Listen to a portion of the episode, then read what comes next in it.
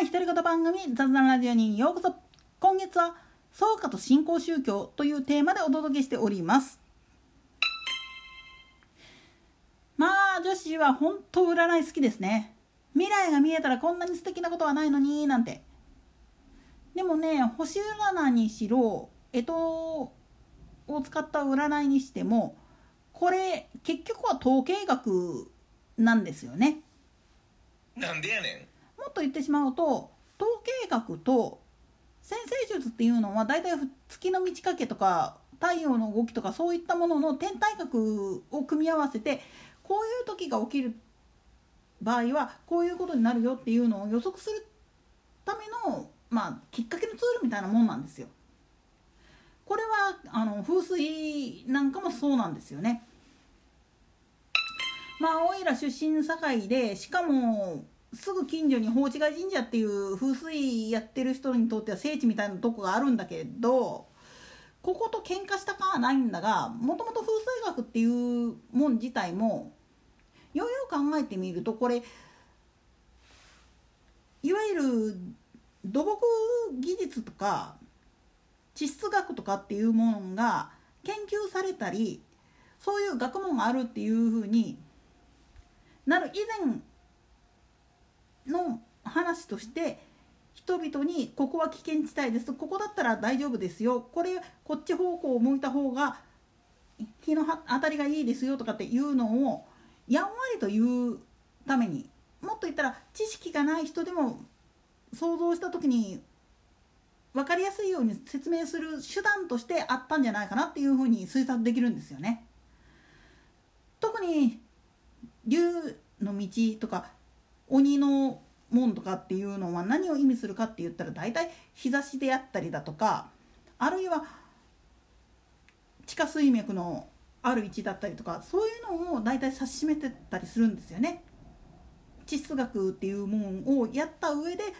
風水の言葉っていうのを聞き入れると、大体そういうふうにはなるんですよね。この話してドクターコッパーバカにしてるつもりはないんですけどね。なんでやねん。つかコパさんみたいに実生活で実際ビルとかを建てたりする建築士であると同時に、そういう風水士としての資格とかを取ってらっしゃる人っていうのは、大体そういうとこがあるんですよね。しかしこれが宗教の目で見たときに、なぜ占いっていうのが厄介なのかっていうと、これ信仰の対象として未来に対する不安があることを吐露しているからこそ、アドバイスとして出るわけなんです。その時に言ってみれば個人情報を知り得るための手段として使ってる部分っていうのも結構大きいんですよね。なんでやねん。特に占星術なんかで、生年月日といわゆるその生まれた時の出生時刻っていうのが分かったらっていう風な感じで聞き出してくる人がいたりすると思うんだけど、これっていうのは実はすごい個人情報をばらすようなことなんですよね。普通の占い、いわゆるメディアで取り上げられている大雑把なやつっていうのは、もう言ってみればトータル統計学上で、この人たちらはこういう風な傾向にあるからこうなるんじゃないかなっていう風な予測のもとで喋ってる部分があるんです。これはもう言ってみたら、長年のデータ上におけるバイオリズムの波長がだいたい4タイプぐらいに分かれるもんだから、それに合わせて喋ってる。だから一部の番組なんかによってはだいたいまとまってるはずなんですよね。ランキングが自分と同じグループの系統、お水と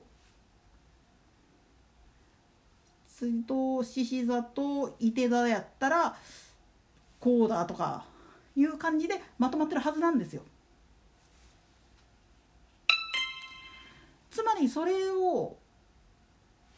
個々のレベルで見たときに、いろんな不安材料があるんですよね。職業柄であったりだとか、身分的なものであったりだとか、そういった部分で引っかかってくる人たちにとって、未来を展望してもらって、それで明確な道筋を導き出してくれたらすごいありがたいんですよね。だから信仰の対象として信じようとしてしまう人がいるんですよ。よく芸能人でそれが原因で占い師に騙されて金貢いでマインドコントロールされてなんて言うけど、実際にこの占いの結果っていうのはマインドコントロールに使われるんです。だからもう宗教を金儲けの道具に使っちゃってる人たちっていうのは、そういうマインドコントロールできる部分を悪用してやってるわけなんです。だから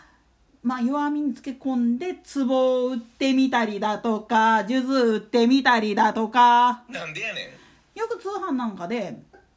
宝くじを当てるための幸運のグッズとして登場している変な財布だったりとか、変なパワーストーンの通販があったりとかってしますよね。あれも結局はそういう宗教まがいのことをやることで人々がそっちの方に流れていくことを読んだ上でやってる部分があるんです。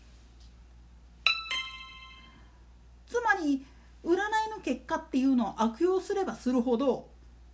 やってる人らはお金も儲かります。錠剤っていう形で、もう貢ぎ物という形で、カンパって言ったらあれだけれども生活に困らないぐらいお金来るんですよ。でもそれはあくまでもそれを信仰している人たちらが救いを求めた上でのものです。それで救われなかった人たちはどうなるかっつったら、当然詐欺だっていう風になってくるわけなんですよね。そんな時に宗教っていうのは言いくるめてどうにかするみたいな方向に行ってしまいがちなんですよ。でも本当に正しい宗教っていうのはそこでピシャンと言うんですよ。あんた何を信じてたん？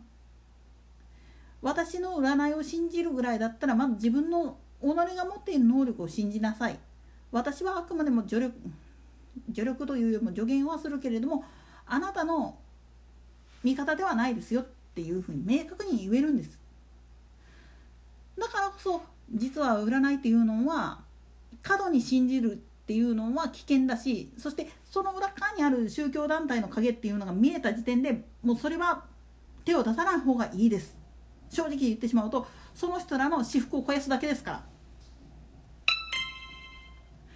逆に占いなんかをやらない宗教団体なんていうのは正直言って真っ当です。なんでやねん。だって己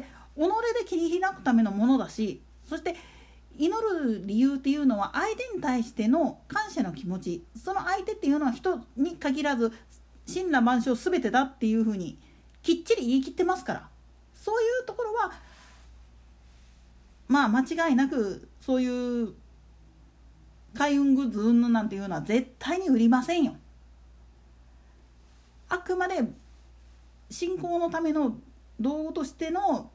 数珠とか経本とか売ることはあっても、